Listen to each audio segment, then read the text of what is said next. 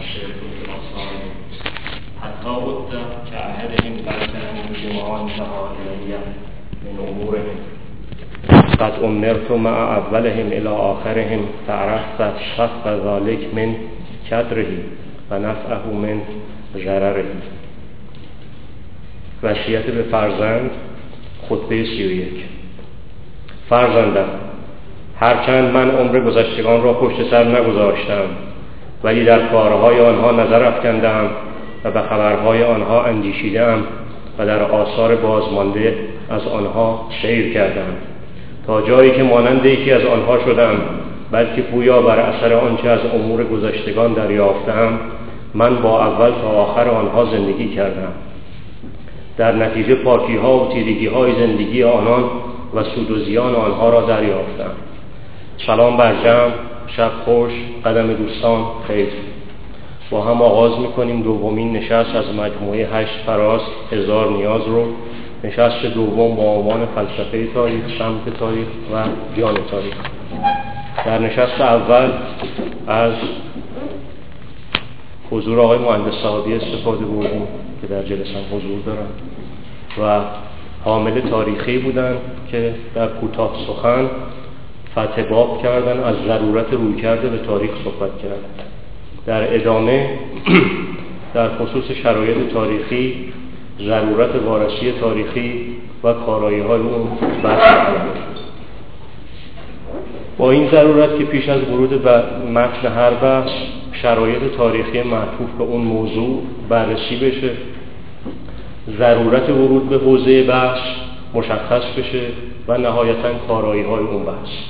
اگر این سه اتفاق صورت بگیره، آگاهتر، روانتر و هدفدارتر میشه که به موضوع وارد شد. جلسه اول چون جلسه مقدماتی بود و دو تا بحث رو هم در بر میگیره، طبیعتاً اون دو بحث همه مدت زمان جلسه رو حدود دو ساعت پوشش داد و فرصتی برای پرسش و پاسخ باقی نگذاشت. از این جلسه انشالله بنا داریم که هفتاد و پنج دقیقه رو تا سقف هفتاد و پنج دقیقه اختصاص بدیم که طرح بحث یک تنفس ده دقیقه‌ای خواهیم داشت و بعد از اون حدود سی و پنج دقیقه خدمتتون خواهیم بود برای پاسخگویی به پرسش‌های جلسه قبل و جلسه‌ای که خدمتتون هستیم. مرور کوتاهی بر جلسه گذشته می‌کنیم، بعد بحث و خدمتتون ادامه.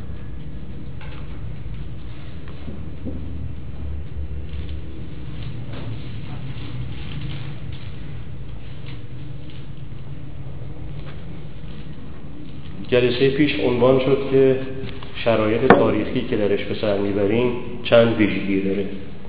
یکی اینکه ایران کشور تاریخ شفاهی است و حجم انباشته های پس پیشانی بیش از حجم مکتوبات هست.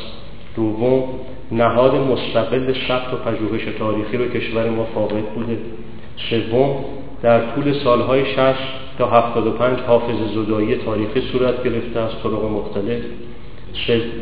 نکته بعد، خطر انقراض نسل صاحب حافظه تاریخی رو داریم، نسلی که متجاوز از شصت و پنج سال سن داره و برخی از فراسا رو مشاهده‌گر بلافاصله و بلاواسطه بوده.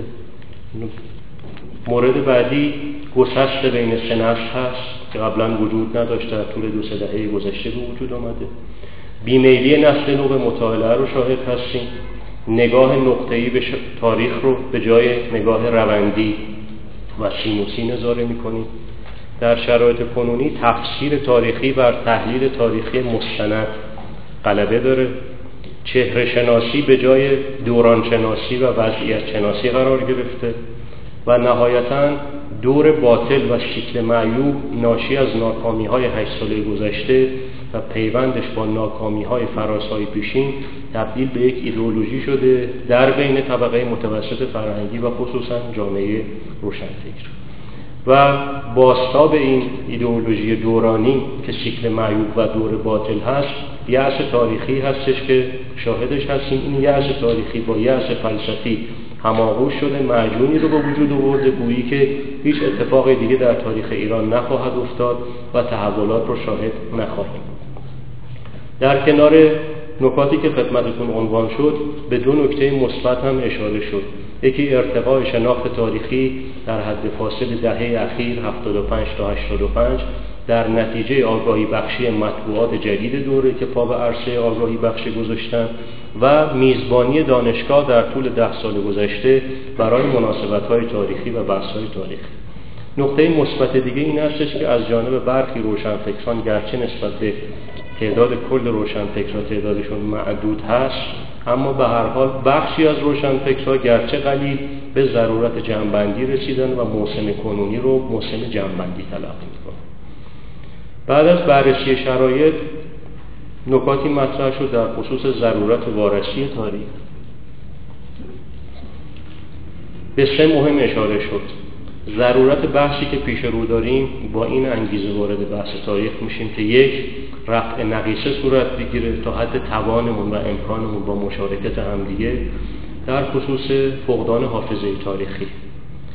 بچه دوم، برداشت از تاریخ مشکونه. اون بار عنوان شد که در طول صد و بیست سال اخیر ایران هشت فراز رو به خودش دیده و حدوداً هر پانزده سال یک بار به طور متوسط یک حرکت نسبتاً سراسری انجام شده. تاریخ مشکون و انباشته هست و قابل برداشت.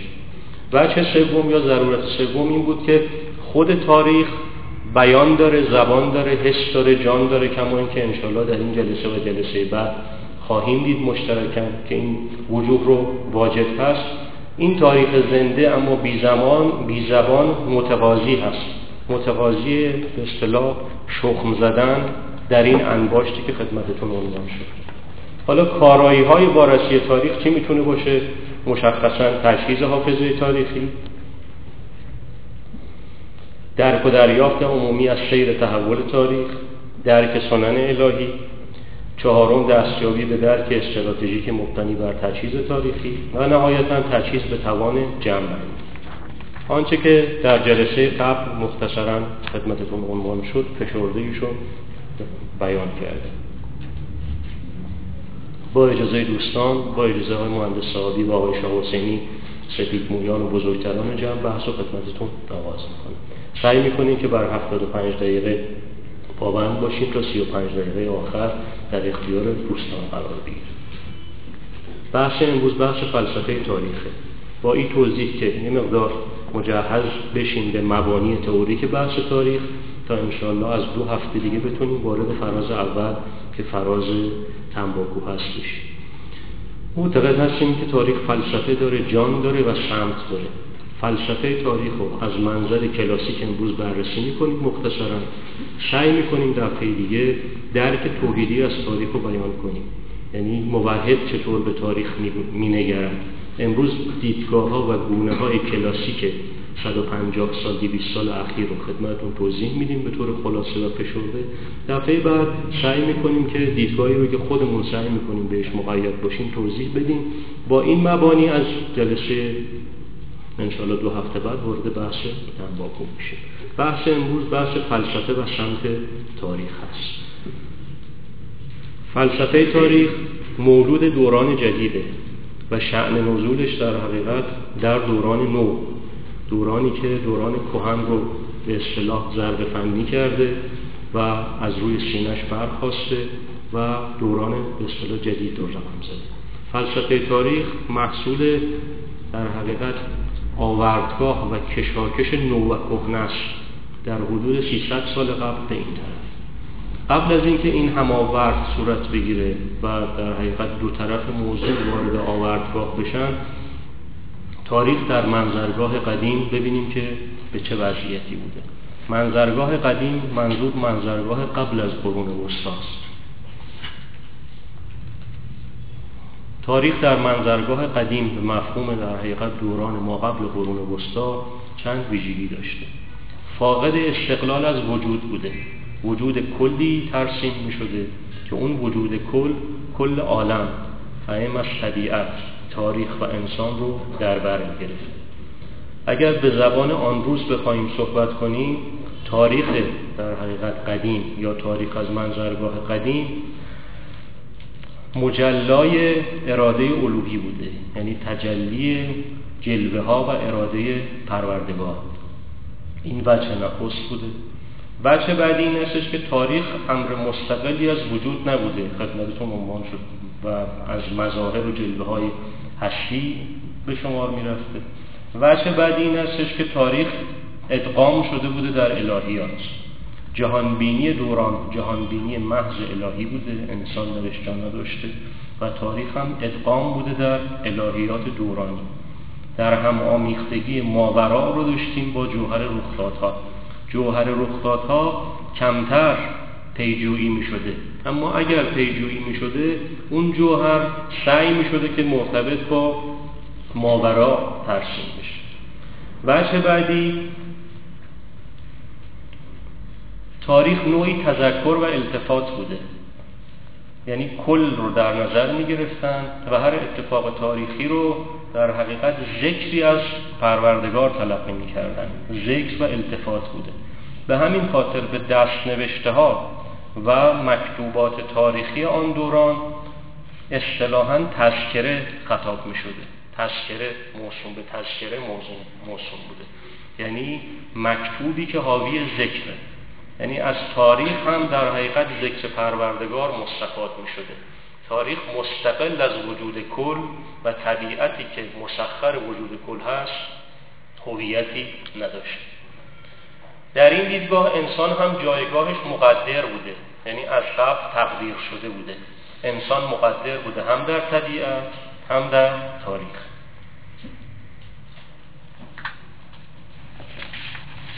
در دوران بعد از قدیم که دوران میانی هست یا اصطلاحاً قرون وسطی، منظرگاهی که به تاریخ نگریسته می شده ویژگی‌های خاص خودشو داشته. دوران دوران وحدت مسیحی است.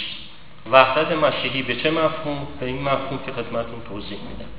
وجه اول وحدت مسیحی سلطه پاپیسم بوده، یعنی طبقه روحانی که در حقیقت نقش واسطه داشتن بین ایمان توده‌ها و پروردگار اعلی. ایمان توده ها از مجرا و کانال پاپیش یا سلطه در حقیقت روحانیت مسیحی دوران به خدا اتصال پیدا می کرده. بشر فاقد دستیابی به پروردگار بوده، طبقه واسطی با استفاده از اقفال تاریخی وسط قرار می گیرن و نقش واسطه ایفا می کنن. این یک وجه دوران سلطه پاپیش. وجه بعدی امت مسیحی، ملتی وجود نداشته در اروپا، خرده ملتی هم وجود نداشته، همه مدغم بودن، ادغام شده بودن تحت سلطه پاپیست، تحت سلطه ایدئولوژیک، تاریخی و تفکر سیاسی دوران که تفکر در حقیقت وحدت مسیحی بود. امت مسیحی جایگزین ملت ها بود و یک امت یک پارچه بر اروپا در حقیقت سفره گسترده بود. وجه بعدی دوران وحدت مسیحی درک واحد از کتاب واحده. کتاب واحد بود به این مفهوم، انجیل واحد بود به این مفهوم که فقط ترجمه کلیسای کاتولیک ازش مستفاد می شد. هیچ ترجمه دیگری در کنار ترجمه کلیسای کاتولیک مجاز نبود، اساساً صورت نگرفته بود و امت مسیحی با توسل به این واسطه تاریخی میباید درک واحدی داشته باشند از نشانه‌های کتاب، اون هم با یک تفسیر که تفسیر خاص. مضمون تفسیرم نگیشتر نقل بود، یعنی فیکسیست و در حقیقت ثبات محض. دوران دوران نقل بود نه دوران عقل، بداعتی، نوآوری، خلاقیتی دیده نمیشد و آنچه از پیشینیان از سلف رسیده بود سینه به سینه به اصطلاح در میان طبقه حاکم جلو آمده بود و به نسل‌های بعدی منتقل می‌شد. وجه دیگه وحدت مسیحی یا دورانی خط و زبان لاتینه، خط و زبان کلیسای کاتولیک. ملل مجاز نبودن که از خط و زبان خودشون استفاده کنن و اساساً خط و زبان ملهای خط و زبان لاتین ممنوع اعلام شده بود در آموزش‌های رسمی و غیر رسمی. وجه بعدی هم در حقیقت وحدت و آخرتگرایی بود و مذمت جهان، مذمت دنیا با همه مظاهرش. این دوران دوران وحدت مسیحی در حقیقت تلقی میشه با ویژگی‌هایی که خدمتتون گفتم. حالا تاریخ در این دوران چه وضعیتی داشته؟ تاریخ هم در تنیده بوده با الهیات کلیسایی. تاریخ مبتنی بوده بر داستان‌های در حقیقت کتاب‌های آسمانی، هبوط آدم، داستان ابراهیم و ظهور مسیح. تاریخ بیشتر مبتنی بوده بر قصص، قصصی که در کتب آسمانی تجلی پیدا کرده بود. یکی از تاریخدانان حدوداً معاصر که در ابتدای قرن بیست حیات داشته مشهور هست، کالین بود، توصیف میکنه در حقیقت منظرگاه تاریخی اون دوران رو. تاریخ به مثابه نمایشنامه‌ای بود که پروردگار نوشته، طرحی از پیش مقدر شده پروردگار. این گونه به تاریخ نگاه میشه. انسان تو این چارچوب تاریخی در حقیقت کلیسا یا طبقه مت... مسلط ایدئولوژیک تاریخی دوران تاریخ رو تقسیم می‌کرده قبل از مسیح و مسیح به بعد. از این منظرگاه قبل از مسیح مقدمه تاریخه، بعد از مسیح موضوع تاریخ و متن تاریخه. اینطور به تاریخ نگاه می‌شد. انسان در این چارچوب در دل این دیدگاه تاریخی تابع تقدیر بوده، مثل دوران‌های قبل. جایگاه انسان جایگاه مقدری بوده. انسان در میانه تاریخ الهی شده بهانه بروز و ظهور پیدا می‌کرد، نه با هویت مستقل، نه با اراده مستقل. و سراسر دستگاه هستی قائم از در حقیقت وجه طبیعیش و وجه انسانیش تحت تقدیر و انتظام الهی بوده. این تفکر برگرفته از مکتب رواقی بوده. مکتب رواقی قبل از ظهور مسیح در اروپا در حقیقت تئوری حاکم بوده، تئوری تقدیری، تئوری آنچه پیش آید خوش است، تئوری که انسان اراده‌ای برای در حقیقت تغییر و تحول در متن تاریخ نداره. حاکمیت دو هزار ساله‌ای داشت تعالیم رواقیان که پیش از مسیح شروع شد و حدود دو هزار سال بر اروپا سایه افکند.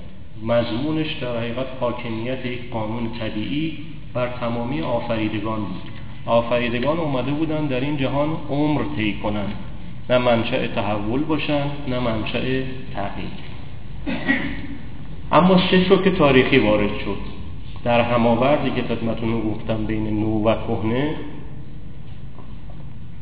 سه شوک تاریخی وارد شد. شگرد اصلی یک طرف هماورد که جریان کهن بود همون فیکسیسم بود. ذهن ثابت، تاریخ ثابت، انسان ثابت. تنها جریانی که میتوانست حداقل دینامیسم داشته باشه طبقه مسلط اقتصادی بود، فئودالیسم دوره، و طبقه ایدئولوژی حاکم که پاپیسمی بود که خدمتتون توضیح دادم. اما سه شوک وارد شد در کشاکش هماورد. شوک اول نقش‌آفرینی همه جانبه علوم تجربی بود، یعنی علوم بارور شد، مشخصاً علوم پایه بارور شد. با, پا با باروری علوم پایه در حقیقت شناخت از جهان و جهان بینی دگرگون شد. وجه دوم جهانگرایی بود که بدیل آخرتگرایی دوران قرون وسطی شد. و وجه سوم هم انسانگرایی، یعنی انسان جزئی شد که خودش صاحب هویت شد، دیگه در پرتو کل صرفاً معنی نمیداد. کل سر جاش بود، جزء هم در حقیقت صاحب هویت و اراده شد. نتایج تاریخی مترتب بر این سه رخداد رو اول میتونیم در چرخش علم بر مدار امر متحصل یا پوزیتیو ببینیم و متعین.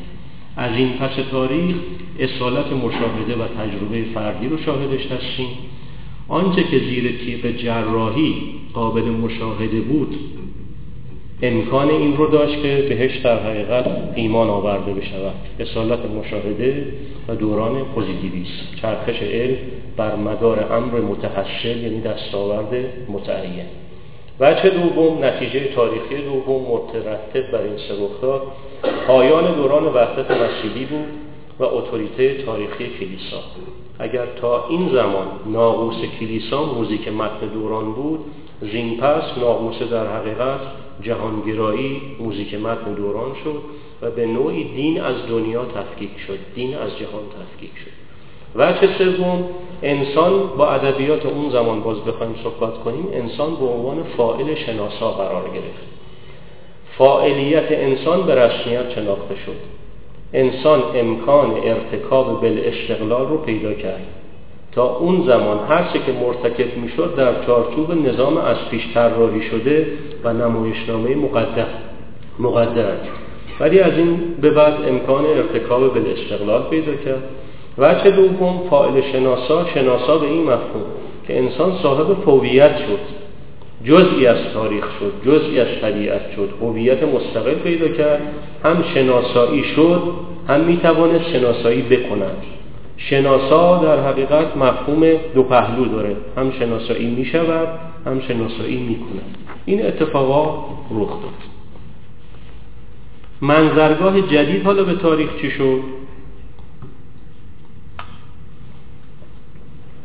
تاریخ مستقل از عالم صاحب هویت شد. قبلا ادغام شده در عالم بود، ادغام شده در کل بود، از این به بعد یه هویت مستقلی پیدا کرد. از سده هجده هزار و هفتصد به بعد تلاشی صورت گرفت برای حد اقلی کردن و حذف عوامل ماورایی از تاریخ. این اتفاق صورت گرفت از قرن هجده به بعد. ولتر فرانسوی که حالا نقشش رو جلوتر خواهیم دید جمله تاریخی داره. این جمله پرپژواک بود در زمان خودش. ولتر در حد فاصل هزار و ششصد و نود و چهار تا هزار و هفتصد و هفتاد و هشت زیست میکرد. پژواک که در حقیقت جمله تاریخیش، خود جمله رو خدمتتون میگم: اجازه دهید بخش الهی را در دستان کسانی بگذاریم که این بخش دست آنان به ودیعه گذاشته شده و خود را تنها به آنچه تاریخیست محدود کنیم. یعنی در حقیقت همون مضمونی که خدمتتون عنوان شد، تفکیک دین از الهیات، تفکیک معذرت خواهم، تفکیک دنیا از الهیات، تفکیک جهان از تاریخ الهی شده. از این به بعد تاریخ مقابل طبیعت قرار گرفت، نه موضوعی جزء و خرد در درون طبیعت و ادغام شده. وجه دیگه این که تاریخ از این به بعد معنیدار شد، جدا از این که مستقل از عالم و طبیعت شد، معنی دارم شد. باز جمله‌ای هستش در اون دوران که تاریخ بررسی شده ارزش مطالعه ندارد.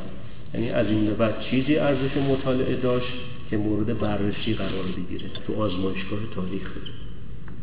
و به عبارتی از این به بعد تاریخ در انتظار کشف و توضیح بود. قبل از این نه، یه پکیجی بود که این پکیج فقط داستانهای الهی کتاب آسمانی رو در بر می‌گرفت و در ذیل اون داستان جنگ‌ها و قهرمانان جنگ‌ها. غیر از اون تاریخی وجود نداشت. جانی داشته باشه، سمتی داشته باشه، حسی داشته باشه، خونی داشته باشه، عرقی درش ریخته شده باشه و نهایتاً فلسفه و پایه‌ای داشته باشه. این اتفاق‌ها در معنا و مفهوم تاریخ به وجود اومد. ملت هم جانشین امت یک پارچه مسیحی شد. ملت دوباره در واژگان اومد. همینطور که قبل از مشروطه در جنبش تنباکو برای اول بار ملت در ادبیات معاصر ایران به کار رفت، در اروپای بعد از در حقیقت رهایی از قید ایدئولوژی و تاریخی کلیسا، واژه ملت جانشین امت یک پارچه مسیحی شد و ملت ها مهم بود که صاحب تاریخ مستقل شدن و تاریخ نویسی ملی باب شد. موجی از تاریخ نویسی ملی در دستور کار مورخان و صاحب نظران تاریخی و اندیشه اروپا قرار گرفت. میل ویژه‌ای به سمت تاریخ ملی برملا شد. انسان هم در این میانه صاحب اراده جزئی شد. اراده جزئی که هم منفرد هم مجتمع میتوانست تاریخ رو دگرگونه کنه و منشأ تغییر واقع بشه. کانت آلمانی هزار و هفتصد و بیست و چهار تا هزار و هشتصد و چهار ضرباهنگ در حقیقت تحول دورانی رو وارد کرد. انسان باید همه چیز رو از خود بارور کند، کاملا به عنوان عمل خویش. همزمان با او ویکو ایتالیایی که اون هم از مورخین در حقیقت نوگرا و تاریخ نگر دوران جدید هست، هزار و ششصد و شصت و هشت تا هزار و هفتصد و چهل و چهار تاریخ رو اول بار آفریده انسان خوند. قبل از این تاریخ آفریده پروردگار بود و انسان در حقیقت ایفای نقش میکرد در نمایشنامه الهی. از این به بعد تاریخ آفریده انسان شد. سه مرحله ویکو برای تاریخ قائل شد: مرحله در حقیقت ربانی یا مرحله خدایان، که دوران یونان و به بعد رو در بر می‌گیره. مرحله دوم مرحله قهرمانی یا قهرمانان که تاریخ وسط اروپا رو در بر می‌گیره و دوره سوم رو ظهور و بروزش رو اعلام کرد، دوره انسان و در حقیقت عصر انسان‌ها. تاریخ نگر دیگه‌ای که همزمان با ویکو در حقیقت زندگی می‌کرد، باز جمله تاریخی و پرپژواک داشت: اگر دنیا ابتدا به دست پروردگار خلق شده، به هر حال در انتظار کامل شدنش به دست انسان بوده است. یعنی انسان از این منظر در حقیقت مکملی شد برای ایجاد تحول در تاریخ. لذا در نگرش به تاریخ در دوران جدید اساساً تحول‌های جدی صورت گرفت. عنوان شد که تاریخ از الهیات تفکیک شد و دنیایی شد، دیگه به اصطلاح ملکوتی و الهی و با سمت اخروی نبود، خود مختار شد، مستقل شد و از این به بعد بخش فاکت به وسط آمد. فاکت به عنوان ارزش یا حقیقت مسلمی که صاحب ارزش. مثلا تو اصطلاح ما، اصطلاحات امروز ما هست، مثلا بحثی هست عنوان میشه فاکت چیه، یعنی حقیقت مسلمت چیه. قبل از اون حقیقت مسلم فقط پروردگار بود، از این به بعد به رخدادهای تاریخی هم به عنوان حقیقت مسلم در حقیقت نگریسته میشد. اتفاقی که افتاد در اوایل سده هفدهم برخی از منجمان رسمی که در حقیقت قولشون و فعلشون محور به اصطلاح ستاره شناسی دوران بود، در اوایل سده هفدهم حاضر نشدن از تلسکوپ گالیله استفاده کنند. فکر می‌کردن که کیهانشون فرو می‌ریزه، فکر می‌کردن در اون عناصری رو خواهند دید که سپهر سنتی گذشتهشون رو فرو می‌ریزه. حاضر نشدن از منظر تلسکوپ گالیله به کهکشان‌ها نگاه کنند، چون که اعتقاد پیشینشون و اعتقاد سنتیشون زیر سوال می‌رفت. اما از این پس تاریخ صاحب منظرگاهی مستقل شد، یعنی تاریخ نگارهای دوران همه رو مجبور کردن که از تلسکوپ نو به تاریخ نگاه بکنن. تاریخ صاحب منظرگاه شد، تاریخ صاحب بارانداز هم شد. قبل از این کالای تاریخ خرده کالایی بود در میان کالاهای کلان، بارانداز خاصی نداشت و کالا هم محسوب نمیشد. ولی از این به بعد هم صاحب منظرگاه شد، هم صاحب بارانداز شد و خودش هم کالای مستقلی بود در کنار دیگر کالاهای بالاستقلال. تاریخ از این به بعد در دوران نو حاوی شد و حامل شد. قبل از اون حامله نبود، تاریخ باری رو حمل نمی کرد، فقط در حقیقت بار سنتی امانت الهی رو بنا به جبر حمل می کرد. ولی از این به بعد باردار شد، از شترونی و از عقیمی در اومد، حامله شد، حامل حکمت، حامل تعقل و حامل غایت. تلاش برای درک غایت، معنیداری، رخدادهای بیشمار و نهایتاً پیوند دادن حال به گذشته و معکوس گذشته به حال. به این ترتیب دوران تاریخگری آغاز شد، دوران در حقیقت هیستوریسموس که تو دوران جدید واژه جدیدی بود، برگرفته از یونان قدیم بود، اما باره معنای خاص خودش رو حمل میکرد. تأمل در حکمت و غایت وقایعی که بر ملت‌ها رفته است موضوع هیستوریسموس جدید بود و تاریخ در حقیقت سرآغازی پیدا کرد برای کشف، کشف معنا، کشف, کشف سمت و کشف چرایی. اتفاقی که همزمان افتاد پایان دوران تقدیر بود، پایان دوران صدفه و تصادف بود، اقوال و احتمال. قبل از اون تاریخ بر قول این چهار عنصر تحلیل می شد: تقدیر، تصادف و صدفه، اقبال. یعنی اگر پیروزی فردی یا پیروزی جمعی نصیب یک فرد یا یک گروه از مردم می شد، محصول بختش بود، محصول ستاره اقبال دورانش بود، نه محصول خودش، نه محصول در حقیقت قوانین. و نهایتاً اگر هیچ کدوم اینام نبود، احتمال بود. یه تصادف در حقیقت خوردی و رقیق صورت گرفته بود و اون اتفاق رخ داد. حالا از این کشاکش در دورانی که از به تاریخ از یک منظرگاه جدید نگاه شد و تاریخ صاحب کرسی شد، صاحب کسبت شد، صاحب بارانداز شد و کالای در حقیقت مستقلی تلقی شد. فلسفه تاریخ از دل این دوران جوشید. واژه فلسفه تاریخ مولود دوران نو بود. واژگان رو آفرینندگانش فرانسوی ها بودن، ولتر و مونتسکیو. اول بار کاربری در حقیقت فلسفه تاریخ از قول فرانسوی ها استماع شد و کانت جمله در حقیقت تاریخی داره که یک ذهن فلسفی میتواند از دیدگاه دیگری به تاریخ بنگرد. یعنی تاریخ وقتی روایت نوین میشه که به میزانی فلسفه بهش تزریق شه، منظور این بود. اما ارتقا دهندگان و مهندسانش آلمانی بودن. آلمانی ها در طول چهارصد سال گذشته همیشه ارتقا دهنده و مهندس بودن. در ادبیات نوین این نقش رو داشتن شیلر و گوته که محصولاتشون منجر به این شد که دوران طلایی ادبیات آلمان رقم بخوره. در تاریخ به همین ترتیب، در فلسفه تاریخ به همین ترتیب، در فلسفه به همین ترتیب، در سازماندهی ذهن و سیستماتیک کردن ذهن نقش ویژه همیشه آلمان ها ایفا کردن از دیرباز تا کنون. در همین دوران جدید هم اگه مثال های روز بخوایم بزنیم، در دهه هفتاد و دهه هشتاد آلمانی هایی بودن که سیستم های ورزش جمعی رو اساساً تغییر دادن با تفکرشون، با اندیشهشون. بزرگترین اندیشمندشون هانس وایسوایلر بود که مدتی مربی تیم مونشنگلادباخ آلمان بود و بعدی هم دتمار کرامر. اینها مدرس مربی بودند و سیستم های نوین آوردن که جانشین سیستم های سنتی شد.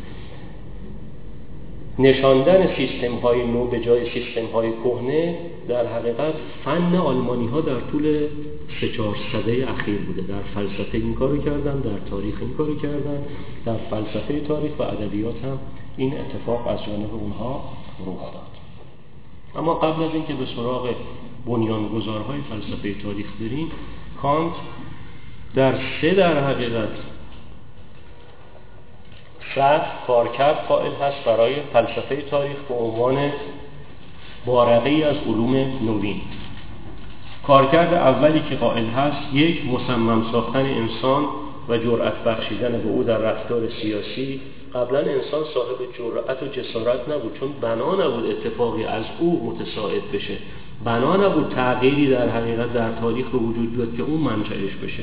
اومده بود در جهان مدتی رو سپری کنه و در بازی تقدیر نقش سیاه لشکر موقت رو به عهده بگیره. ولی از این به بعد فلسفه تاریخ این امکان رو براش فراهم میکرد که استوارتر بر پا بایسته و مصممتر باشه بر نقش خودش در سازندگی تاریخ. وجه دوم، استواری در طلب ایده است که اصطلاح قشنگی که کانت به کار میاره. انسان با فلسفه تاریخ استوارتر میشه در طلب ایدهش، ایده‌ای که قبلا وجود نداشت، ولی این دوران دیگه دوران ایده است. وجه سومم، کارکرد سومم، برخورداری از قضاوت روشن در موقعیت زمانی و مکانی فعلی خودش. فلسفه تاریخی که در حقیقت در طبق بلورین تاریخ قرار گرفت دو ویژگی اساسی داشت. یک، پرداختن به روند تاریخی به عنوان یک کل، وجه کلگرایی فلسفه تاریخ. و دو، تشخیص معنا یا مقصد در روند تاریخ که این معناگراییشه. فلسفه تاریخ آمده بود دو کار بکنه، کلگرایی در تحلیل تاریخ و کشف معانی تاریخ. معانی در حقیقت محوری تاریخ. حوزه فلسفه تاریخ از این به بعد عقل و نظم و قانون و قاعده و روند و سمت و تجربه و آموزش رو در بر گرفت. عقل تاریخی، نظم در تاریخ، قانونمندی و قانونبندی در تاریخ. قانون اگر تکرار بشه چند بار تبدیل به قاعده میشه در فلسفه تاریخ. دید روندی، برداری، تعیین سمت، غایت و تجربه گیری و اقصا آموزش در تاریخ در حقیقت موضوعات حوزه فلسفه تاریخ به عنوان علم دورانی قرار گرفت. آغازگر کی بود؟ هگل آغازگر. هگل آغازگر رو اندکی مرور میکنه. محرک هگل رخدادهای شتابان دوره حیاتش بود. در دوره زیست میکرد هزار و هفتصد و هفتاد تا هزار و هشتصد و سی، عمرش خیلی طولانی نبود ولی عمر کیفی داشت و تاریخ تفکر اندیشه مدیون در حقیقت کیفیتی بود که هگل بروز داد در دوران حیات کوتاه خودش. در روزگاری که هگل زیست میکرد اتفاقات مهمی رخ داد. انقلاب فرانسه، جنگ‌های هفت ساله هزار و هفتصد و پنجاه و شش تا هزار و هفتصد و شصت و سه، انقلاب امریکا هزار و هفتصد و هفتاد و شش و جداییش از انگلستان، نبرد ینا، پیروزی ناپلئون و پروس هزار آلمان سابق هزار و هشتصد و شش و نهایتاً سقوط و برافتادن ناپلئون در هزار و هشتصد و پانزده. این اتفاقات دوران هگل بود. ذهنش زنده بود، ذهن قرون وسطایی نبود که به خواب طولانی زمستانی فرو بره. ذهن آمده بود که مانند اندام دینامیسمی داشته باشه. دینامیسم ذهنش وقتی گره خورد به دینامیسم دوران، ازش فلسفه تاریخ زاییده شد. یعنی دو تا عنصر دینامیک، ذهن هگل و دینامیسم دوران، ازدواج تاریخی کردن، ازش فلسفه تاریخ بیرون اومد و مهندسی فلسفه تاریخ. ضرورت هایی رو که خودش برای ورود به حوزه فلسفه تاریخ برمیشموره: یک، فلسفه تاریخ معرفتی مستقل از معارف دیگر و در باب تاریخ است. دو، پرسش مهم در باب تاریخ. این خیلی مهم بود. تا حالا اساسا این پرسش مطرح نبود، الان هم شاید در اسمانی مطرح نباشه. اونهایی که جهان رو فیکس میبینن، اونهایی که در حقیقت در دوران تصدی خودشون جهان رو ثابت میگیرن، ثابت فرض میکنن و سعی دارن همه عناصر دینامیسم درون حوزه اقتدار خودشون رو در حقیقت فریز کنن و به زیر صفر برسونن. اونها هم در دورانی که سیصد سال، دویست چند، دویست خورده ای سال از فلسفه تاریخ میگذرن اینطور نگاه میکنن. جمله جمله کیفیه. چگونه میتوان این همه رنجها، ستیزه ها و جانبازی ها را در جهان و تاریخ توجیه کرد؟ آیا این امور غایتی دارند یا بیهوده و بیمعنایند؟ به این مفهوم معتقد بود که در حقیقت تاریخ معنا داره، سمت داره. جانبازی، ستمکشی، نفی استثمار، جدال، قهرمانی، ایثار در حقیقت ناشی از خلوچل بودن انسان‌های دوران‌های خودشون نبوده، سمتی داشته. انسان ها سمتی داشتن، تاریخ هم سمتی داشته و سمت ها رو اومد بررسی کرد. کار کیفی صورت داد. سوم، تفسیر مسئله عدل، ایمان، فضیلت.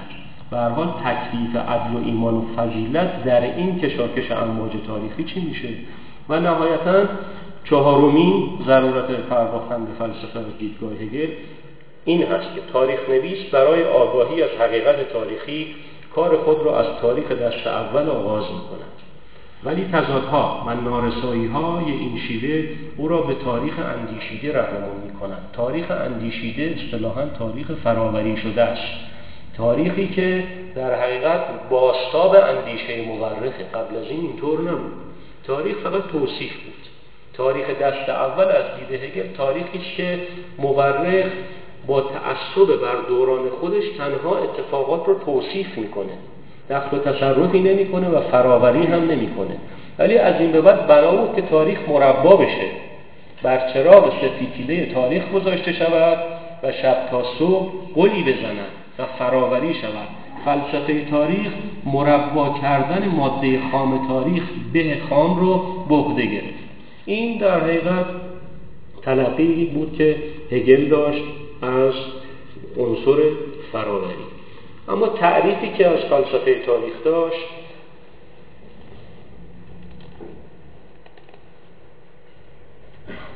فلسفه تاریخ از طریق عقل روابط میان امور و جایگاه آنها را در منظومه کلی در می‌آورد. فیلسوفان تاریخ به دنبال شناخت روح در مقام رهبری آن در تاریخ‌اند. به بیان دیگر، فلسفه تاریخ یعنی ردگیری و کشف منطق و تعقل مندرج در تاریخ و توصیف حقایق بر اساس آن منطق است. عقل در تاریخ، نوشته هگل، ترجمه مرحوم عنایت. حالا بریم سر خود فلسفه تاریخ.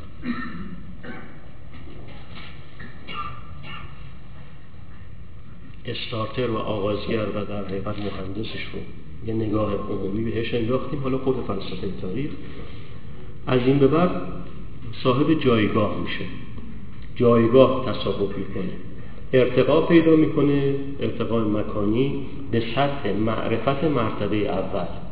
معرفت مرتبه اول معرفت هایی است که فرارشته‌ای هستند. تاریخ فلسفهش نه خودش انقدر اهمیت پیدا میکنه که به سطح در حقیقت معرفت مرتبه اول ترقی پیدا میکنه. معرفت مرتبه دوم مختص به اصطلاح رشته ها هست، تمرکز بر رشته ها داره. اما فلسفه تاریخ از قوامی برخوردار شد، از کلنگری و از ارتفاعی به تاریخ نگاه میکرد که متفکران دوران به اتفاق مجبور شدن که علم مرتبه اول، معرفت مرتبه اول تلقیش کنند.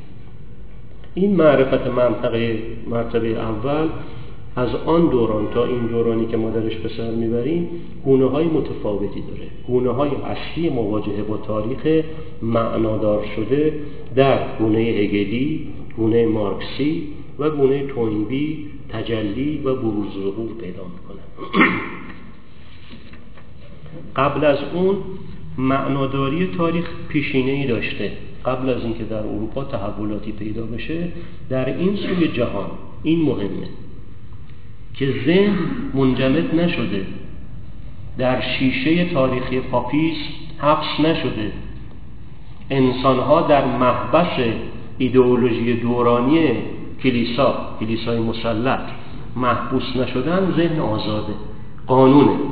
حالا انشالله در شیخ خواهیم یه قانون الهیه، دینامیسمی اگر باشه، وجدی هست، حیاتی هست، رقصی هست، ابداعی هست. اگر اینها نباشه نشان دهنده در حقیقت مرگه. مرگ رو هم جریان‌های تاریخی به ارمغان می‌آورند که عنصر اصلیشون عنصر فیکسیسمه، حفظ وضع موجود به هر قیمت و اینکه هیچ تحولی در اون عرصه‌ای که تحت کنترلشون رخ نده. از دیرباز وجود داشته، این تفکر هنوز هم وجود داره. قبل از این ابن خلدونی بوده که در حد فاصل هفتصد و سی و دو هجری قمری تا هشتصد و هشت و مقارن با هزار و سیصد و سی و دو میلادی تا هزار و چهارصد و پنج زیست می‌کرده. اون نگاهی کلیگرا و معناگرا به تاریخ داشته. بحث علیت در تاریخ رو اول بار او مطرح میکنه. اگر ذهن انسان آسوده باشه و تحت سیطره نباشه خیلی اتفاقا رو خواهد داد. در آن سوی اروپا اون سلطه پاپیسم برقرار نبود، آخرتگرایی محض برقرار نبود، خط و زبان واحد برقرار نبود، همه یک تن واحد باشن برقرار نبود. انسان در حقیقت در ذات خودش تنوع داره. این تنوع در یک شرایط باز بروز و ظهور میتواند پیدا کند. ابن خلدون در آن سوی جهان محصول چنان دورانی بود در حقیقت در پیرامون خودش.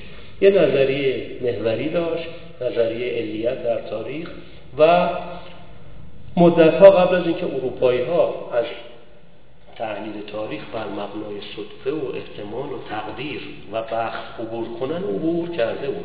علیت، علت و معلولی رو در تاریخ جستجو می‌کرد. این نظریه محوری بر در حقیقت تسمه گردان عصبیت قرار داشت.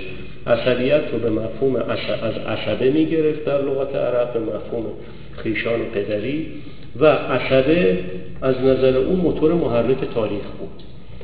و جدا از این محرک موتور محرک تاریخ، موتور محرک پنج مرحله برای جریان‌های تاریخی قائل می‌شد: پیروزی یا استقرار، خودکامگی، عظمت و اقتدار، حفظ وضع موجود و نهایتاً پریشانی و سرنگونی. یعنی در حد درک و فهم خودش یه نگاه کلان به تاریخ داشت و از منظر کلان رسیده بود به به اصطلاح علتیابی‌ها و کشف قوانینی در دل این کل. این سه گونه رو مختصراً بررسی می‌کنیم تا انشاءالله بحث صورت بگیره. منم زیاد شاید صحبت کردم، شاید خسته کنم. این گونه هگلی رو نگاه می‌کنیم. هفت عنصر رو میشه در گونه هگلی جستجو کرد. یک، عنصر علت فاعلی درونی. دو، عنصر عقل. سه، عنصر روح. چهار، عنصر سیرورت یا شدن. پنج، خدا. شش، تکامل. هفت، عنصر غایت. پیشفرضی داشته هگل. پیشفرضش این بوده که بافت جهان از اندیشه است. عنصر اول جهان هستی اندیشه است. برانگیزنده اصلی تاریخ همانا اندیشه است و محرک آن عشق. این اندیشه است و محرک آن عشق این اندیشه است به رهایی از سراغ و از بین رفتن از خود بیگانگی و وصول به خود واقعی. با این تلقی در حقیقت بافت اصلی جهان رو از اندیشه میدونست. جهان حریری بود که نسوجش را اندیشه تشکیل داده بود از منظر او. علت فاعلی و درونی به عنوان عنصر اول عنوان میکنه. حوادث تاریخی معلول عوامل بیرونی نیست. قبل از این همه در حقیقت اسباب و علتهای تحول تاریخ در بیرون جستجو میشد. اون تاریخ از خودش هویتی نداشت، درونی نداشت، دینامیسمی نداشت، وجودی تلقی نمیشد. ولی از این به بعد که وجود تلقی میشه، حوادث تاریخی معلول عوامل بیرونی نیست، بلکه در واقع فعلیت امکانات درونی و تجلی آگاهی به آزادی است. قائل به کارکرد درونی همه اشیا و پدیده ها بود، از جمله تاریخ که یک پدیده کلان است.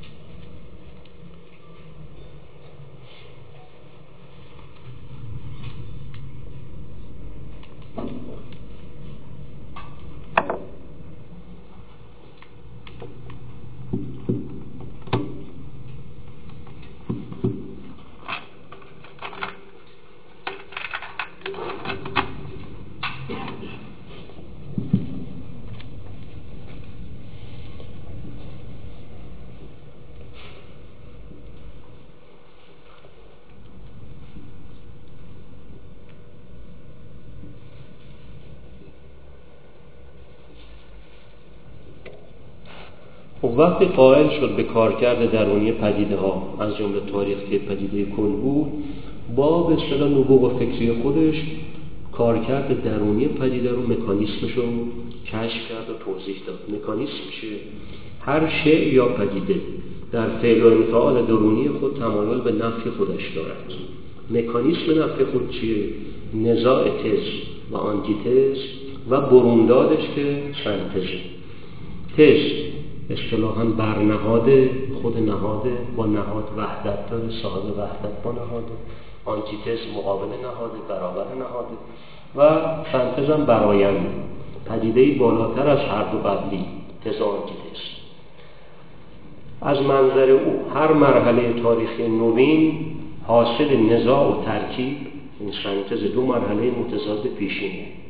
و این چنینه که تاریخ که چیزی جز تجلی اندیشه مطلق نیست، هرچه پیشتر می رود به اون آزادی که مورد نظر خودشه تحقق به اصطلاح نیل پیدا میکنه.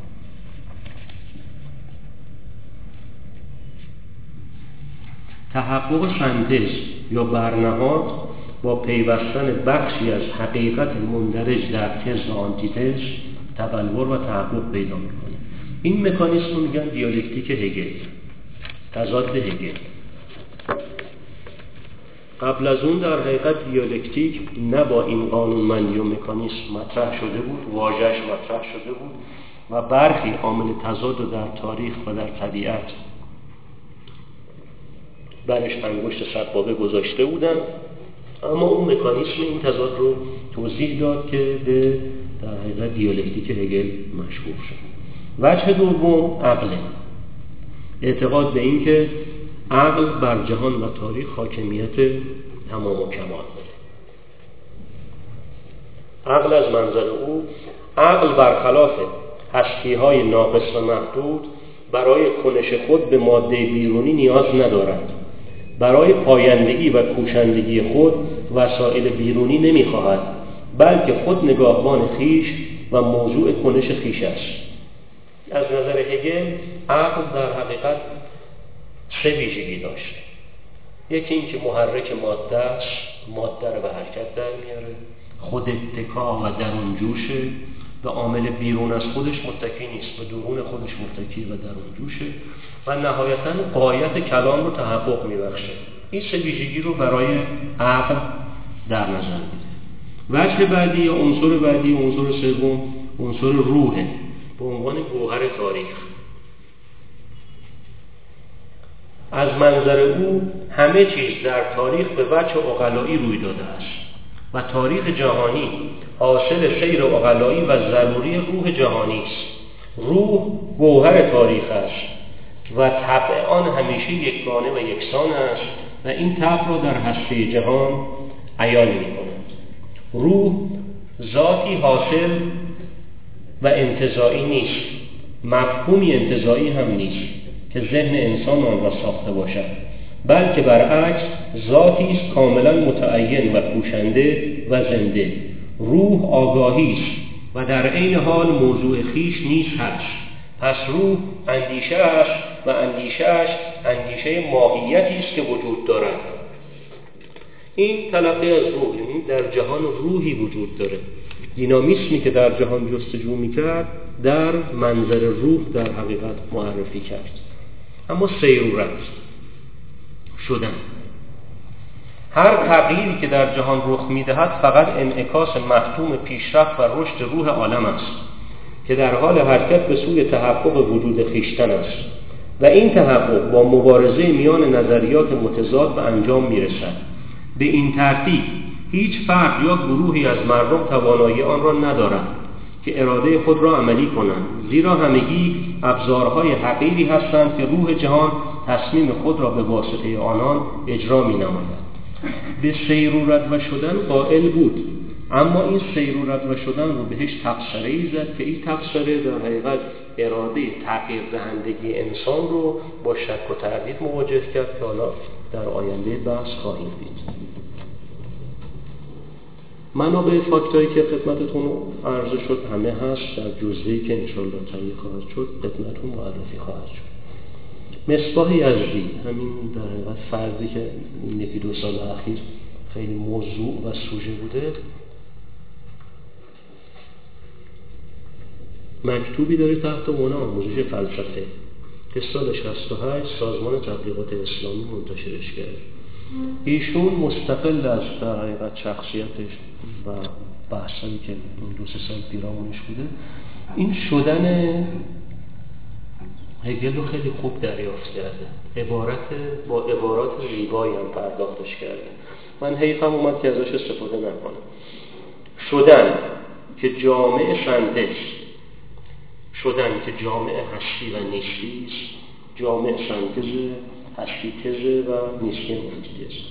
شدن که جامعه هستی و نیستی است به نوبه خود در موقعیت تز قرار میگیرد و مقابل آن از درونش ظاهر میشود و با ترکیب شدن با آن شنطه جدیدی تحقق مییابد و این جریان همچنان ادامه مییابد تا به خاص‌ترین مفاهیم بیانجامد. این سیر سه‌حدی دیالکتیک نام دارد و قانون کلی برای پیدایش همه پدیده‌های ذهنی و عینی است. شدن و سیرورت رو خوبشون ترسیم کرده، یعنی درک و دریافتش از شدن مورد نظر و منظور نظر هگل عباراتی بود که خدمتتون عنوان کردم. اما خدا به عنوان عنصر پنجم در این میانه، در این تفکر در حقیقت کجا قرار داره؟ در مجموعه به اصطلاح میراث تئوریک هگل واژه‌ای تحت عنوان متافیزیک تک‌گوهری مونیس، متافیزیک تک‌گوهری هگل. این متافیزیک تک‌گوهری چیه؟ منحصراً واقعیت یگانه است. از این رو همه چیز در چارچوب ماهیت اصلی یا بنیادی همان واقعیت تعبیر می‌شود. این واقعیت خداست و خواستش و اراده است. از منظر او خواستی خدایی بر جهان فرمان فرماست و چندان نیرومند است که می‌تواند محتوای کلی خود را معین کنند. هدف ما باید با شناختن این عنصر گوهری یعنی خواست خدا باشد و برای این کار باید آگاهی را با عقل بیامیزیم، نه با چشم سر و فهم کوتاه‌بین، بلکه با چشم عقل بنگریم که بینش از سطح چیزها می‌گذرد. از نظر او باز دکتر سروش توی فلسفه تاریخش دو تا جمله کوتاه داره، این پاراگرافه که ایشون هم درک و دریافته در حقیقت کیفی کردهش وصل این گوهر یگانه به تحلیل تاریخ جهان از منظر هگل. خدا بر جهان حکومت میکند، حکومت واقعی او یعنی اجرای نقشهش که همان تاریخ جهان است. فلسفه میکوشد تا این نقشه را فهم کند.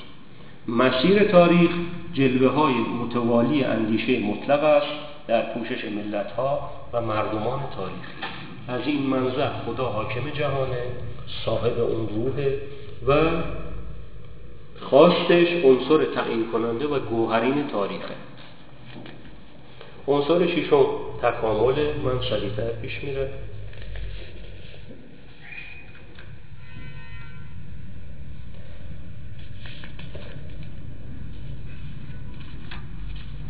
اصل تکامل به این معنی است که تعیینی درونی و وضعی نهفته در سیر تاریخ وجود دارد که باید به تدریج به واقعیت بپیوندد. این تعیین صوری اهمیتی اساسی دارد. روح که تاریخ میدان عمل و حوزه و زمینه که تاریخ میدان عمل و حوزه و زمینه تحقق آن است، چیزی نیست که خویشتن را به بازی امکان و تصادف رها و سرگردان کند. یعنی در حقیقت اصل تکامل اصلی است که سیر تدریجی داره و جانشین صدفه و احتمال پیشین در تفکر تاریخی قرون وسطایی اروپا است. اما آخریش که غایت هست، برای جهان غایتی قائل هست و جنس این غایت ایمان و اندیشه است به در حقیقت نهایت جهان، جهانی که از سر صدفه خلق نشده و با صدفه و تصادف هم پایان نخواهد یافت. بخش ما قبل آخر بحث بررسی کوتاه در حقیقت عناصر گونه مارکسی هستش.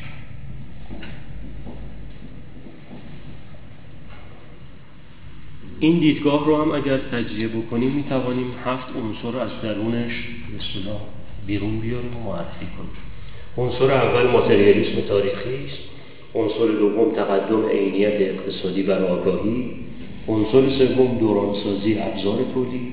عنصر چهارم طبقه. عنصر پنجم تضاد طبقاتی. عنصر ششم تکامل و عنصر هفتم غایت. هگل پیشفرضی داشت که بافت جهان از اندیشه است. مارکس هم پیشفرضی داره برای خودش که بافت جهان از ماده است. یعنی حریر جهان، نسوجش و تار و پودش از این منظر ماده است و ولا غیر. دورانی که اون درش زندگی میکنه سالهای هزار و هشتصد و هجده به بعد، جهان پیرامون او هم دینامیسمی داشته. ذهن او هم مانند ذهن هگل دینامیسم داشته. باز از مزدوج شدن این دو دینامیسم دستگاه فکری متساعد میشه. در دوران حیات او هزار و هشتصد و سی و یک اولین قیام طبقه کارگر در لیون فرانسه است که قبل از اون سابقه نداشته. یک دهه پر اتفاق هم هزار و هشتصد و سی و هشت تا هزار و هشتصد و چهل و هشت رو نظاره کرده که این دوره دوره شکلگیری و نضج و فرجام اولین جنبش کارگری ملی در انگلیس هست که معروف بود به به اصطلاح جنبش ملی چاپتیستای انگلیس. هزار و هشتصد و چهل تا هزار و هشتصد و چهل و هشت هم خودش به عنوان یک فعال سیاسی، یک دموکرات انقلابی جمهوری خواه، درگیر در حقیقت پراتیک دوران خودش شد. اتفاقاتی که در پیرامونش افتاد و تجربه‌ای که خودش طی کرد رسوندش به دیدگاهی که خدمتتون توضیح میدم.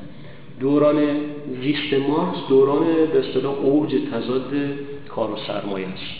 یعنی اولین موج تضاد کار و سرمایه در دوران حیات مارکس برملع تاریخ میشه. یعنی طبقه صنعتی شکل گرفته، طبقه کارآفرین سرمایه‌ای به وجود آمدن، نیروی کاری رو استخدام کردن، دو طبقه تاریخی مقابل هم قرار گرفتن، هر دو طبقه از منافع صنفی خودشون و تاریخی و ایدئولوژیک خودشون دفاع میکنن. در این شعله‌ای که از دل جدال طبقاتی شکل گرفته تفکر مارکس بیرون میاد.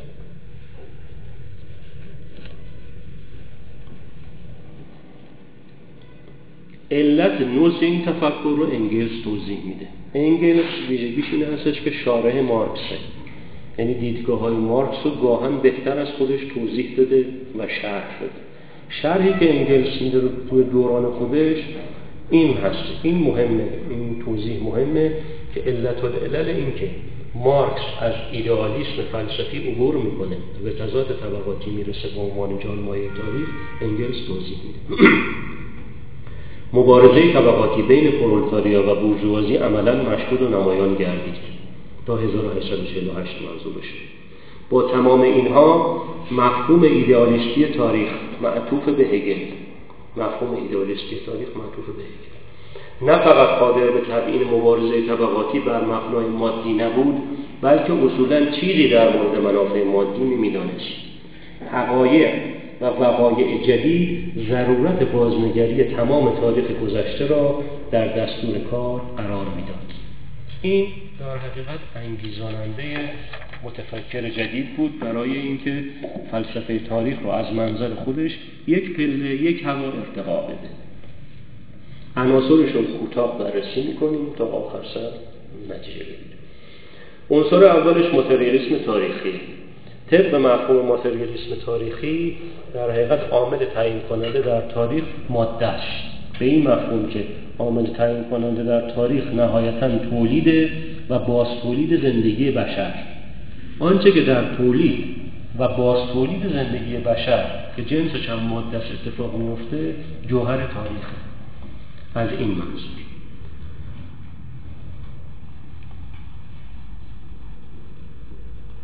باز انگلز توضیح میده به عنوان شارح در رساله درباره ماتریالیسم تاریخی که آقای دکتر خسرو پارسا ترجمهش کردن، توضیح میده لفظ ماتریالیسم تاریخی را برای ما... لفظ ماتریالیسم تاریخی برای معرفی آن سیر از مسیر تاریخ به کار میبرند که علت قائی و نیروی محرک بزرگ تمام وقایع تاریخه. تاریخ را در تکامل اقتصادی جامعه، در تغییرات شیوه های تولید و مبادله که منجر به تقسیم جامعه به طبقات مشخص و مبارزه این طبقات علیه یکدیگر می شود می دانند. وجه دوم تقدم عینیت اقتصادی بر آگاهی، یعنی در حقیقت تقدم عین بر ذهن. کار روشنفکر رو به عنوان عنصر آگاهی بخش عنصر درجه دوم تلقی میکنه و عنصر درجه اول رو عینیت اقتصادی مبتنی بر ابزار تولید دورانی. مجموعه مناسبات تولید پیکره اقتصادی جامعه را میسازد. این همان زیربنای واقعی است که ساخت قانونی و سیاسی بر آن استوار میشود و اشکال معینی از آگاهی اجتماعی به آن بازگشت میکنند. شیوه تولید زندگی مادی سراسر جریان زندگی اجتماعی و سیاسی و عقلی را تعیین می‌کند. این آگاهی انسان نیست که شکل وجود او را تعیین می‌کند، بلکه وضع اجتماعی اوست که آگاهیش را معین می‌سازد. از منظر او آگاهی انسان نیست که در حقیقت عنصر اول تلقی بشه، بلکه عینیت اقتصادی است که عنصر اول و عنصر دقیق‌تر از عنصر ثانوی تلقی میشه. وجه سوم دورانسازی ابزار تولید. روابط اجتماعی مستقیما در قید نیروهای مولد به سر میبرند. با اکتساب نیروهای مولد نوین انسانها وجه تولید جامعه خویش را تغییر میدهند. ماشین دستی، جامعه فئودالی و خانهای فئودالی را به همراه آورد، در حالی که ماشین بخار سرمایه‌داری را به همراه آورد. هر نسل هر نسل بعدی خود را مالک نیروهای تولیدی می‌یابد که نسل گذشته به دست آورده است و این نیروهای تولیدی بنیان کل تاریخشان می شود و به تاریخ انسجام می بخشند. و اچه چهارم طبقه است. هر ساخت اقتصادی تحت رهبری یک طبقه مشخص، یعنی طبقه‌ای که این ساخت اقتصادی در خدمت منافع اوست پا به عرصه وجود گذاشته و ساخت قبلی پیروز شده است و از آنجایی که این طبقه جدید در هیئت حریف طبقه استثمارگر پیشین و سیستم موجود استثمار و ظلم و جور ظاهر می‌گردد، طبقه‌ای که رهبری انقلاب را بر عهده می‌گیرد و از همان آغ... طبقه‌ای که رهبری انقلاب را بر عهده می‌گیرد و از همان آغاز به مثابه نماینده کل جامعه می‌باشد. وجه بعدی تضاد طبقاتیه.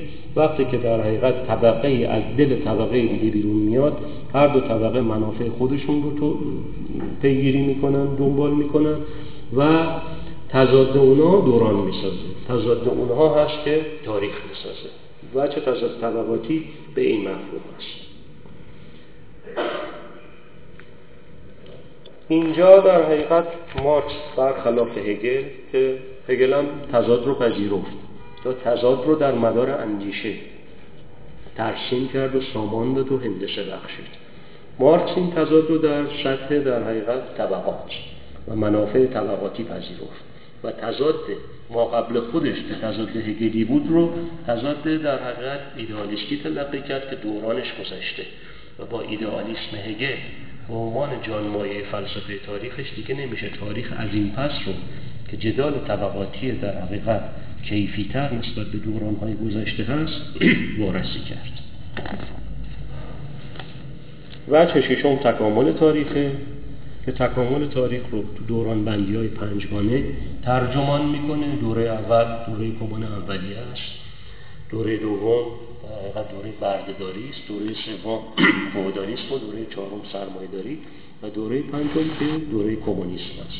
یک گذار هست بین سرمایه‌داری و کمونیسم که اون گذار گذار سوسیالیستی هست. در اینجا جدال در حقیقت مارکس رو داریم با سوسیالیست‌های قبل از خودش یا هم عصر خودش که سوسیالیست‌های تخیلی نام می‌گرفتن و جان مایه فلسفه تاریخ مارکس بیشتر، نه اینکه تماماً، بیشتر در فلسفه فقر است که پاسخ داده به پارادون، به فقر فلسفه پارادون پاسخ داده. در اون جانمایه در حقیقت فلسفه تاریخ مارکس بروز و ظهور پیدا میکنه. قایتی که برای تاریخ قائل هستش در حقیقت پیروزی قایی و نهایی طبقه کارگر مجهز شده، سازماندهی شده و به لحاظ فکری کیفیتر از مراحل قبل به کیفیت جدی دست یافته، در مقابل تمام مظاهر سرمایه‌داری و بقایای سرمایه‌داری است. گونه سوم گونه توین بی هستش که هفت گونه داره.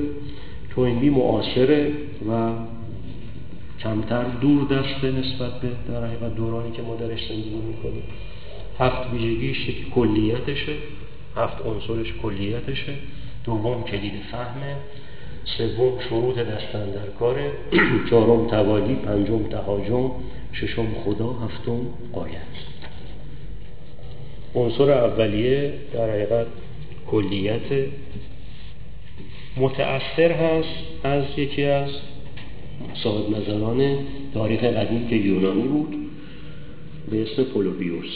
پولوبیوس به رغم اینکه دیرینه نگر بود و در دوران در حقیقت قدیم زندگی میکرد، اما یک کلی رو بر تاریخ حاکم میدونست، تاریخ رو به طور کل نگاه میکرد و توین بی هم متأثر از او نگاه کلی‌گرایانه‌ای داشت که به زعم خودش مترقی‌تر، پیشرفته‌تر و سازمان یافته‌تر از فردی بود که ازش در حقیقت اقتباس فکری میکرد. از منظر توین بی نگاه کلی‌گرایانه به تاریخ است که سبب می شود تا تاریخ را قانونمند ببینیم. اگر اون رو جزئی ببینیم، در جزء خیلی قانون به اصطلاح استخراج نمیشه. کلید فهمی هم که میده به عنوان عنصر دوم توضیح همین مسئله است. عنوان میکنه در بررسی تاریخ احتمال فهم یک واحد بزرگتر مثل تمدن در مقایسه با واحد کوچکتر مثل کشور خیلی بالاتره. عنصر سوم شروط دستاندرکار تحول تاریخه. قشنگه. اولیش میگه وجود اقلیت خلاق در جامعه، اقلیتی که در کل دوران قرون وسطی و سلطه پاپیسم وجود نداشت، مانع از بروز و ظهورش میشدند. وجود اقلیتی خلاق در جامعه. دوم، اینم باز مهمه، وجود محیطی نه چندان مساعد و مطلوب و نه چندان سخت و نامساعد. چهارمی هم توالی است، یعنی تاریخ جهان توالی طلوع و افول تمدن هاست. هر تمدنی با تهاجم متولد، با تهاجم رشد و بلوغ می‌یابد و سپس با تهاجمی کوبنده در هم می‌شکند یعنی هر تمدنی که یک نمونه تاریخیش استارتش با تهاجمه، نقطه عطف کیفیش ارتقاش هم با تهاجمه و سقوطش هم با تهاجمه. دو تا تهاجم اول دینامیسم دینامیسم درونی خودشه و تهاجمی که اون رو سرنگون میکنه دینامیسم موجودی بیرون از خودش هست. اینطور در حقیقت به تضاد در درون تاریخ نگاه میکنه.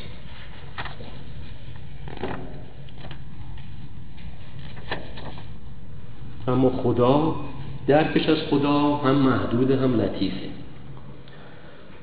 خدا خود را از درون چارچوب تاریخ مبهم و نیم پیدا به کسانی که صمیمانه بجویندش آشکار می‌کند. تفاوتش با دیدگاه هگل این هستش که او اینطور تصور می‌کرد که خدا در پنیده با تاریخه و روح خدا روح حاکم بر تاریخه. اون میگه در حقیقت خدا جلوه‌هایی داره، نیم سایه‌هایی داره جلوه‌اش، یا اگر کسی مشتاق باشه و صمیمی باشه و با خدا بتونه رابطه‌ای برقرار کنه، میتونه اون نیم جلوه رو در حقیقت یه لحظه ببینه، شرک بکشه تو تاریخ، نگاهش کنه. پایان تاریخ و پایات تاریخ هم در حقیقت توالی تهاجم‌ها و دینامیسم‌ها میدونه تا اینکه به سرمنشه‌ای متصل بشه. بحث رو من خدمتتون تموم میکنم، بیش از این هم کششش نیست، هم در حقیقت بیش از این نمیخوام که شما رو خسته کنم. در جلسه بعد انشالله فلسفه تاریخ و سمت تاریخ رو در این سه گونه کلاسیک بررسی میکنیم، سعی میکنیم جدولی تهیه کنیم که این جدول در این سه گونه‌ای که خدمتتون توضیح داده شد سمت و پایان و غایت و نهایتاً اراده انسان و قدرت مانور انسان رو در تغییر دهندگی در تاریخ تعیین میکنه و نهایتاً نگاهی میکنیم به درک و دریافت‌های توحیدی. اون دفعه عنوان شد پنج شش سوره در قرآن هستش که مشخصاً سیر و سمت و جان و فلسفه و روح تاریخ رو توضیح میده. من سعی میکنم با وضاحت محدودم با در حقیقت استفاده‌ای که از آقای مهندس همیشه کردیم و می‌کنیم اون سه رو خدمتتون توضیح بدم. جلسه بعد انشالله بحث در حقیقت بررسی مبانی تئوری که بررسی تاریخ رو تموم می‌کنیم. از جلسه بعدی اگر عمری بود و سلامتی برقرار بود بحث تنباکو رو خدمتتون هست. ده دقیقه تنفس هست، بعد من خدمتتون هستم در حد اطلاعات محدود خودم پاسخگوی پرسش‌ها باشم. خیلی متشکرم.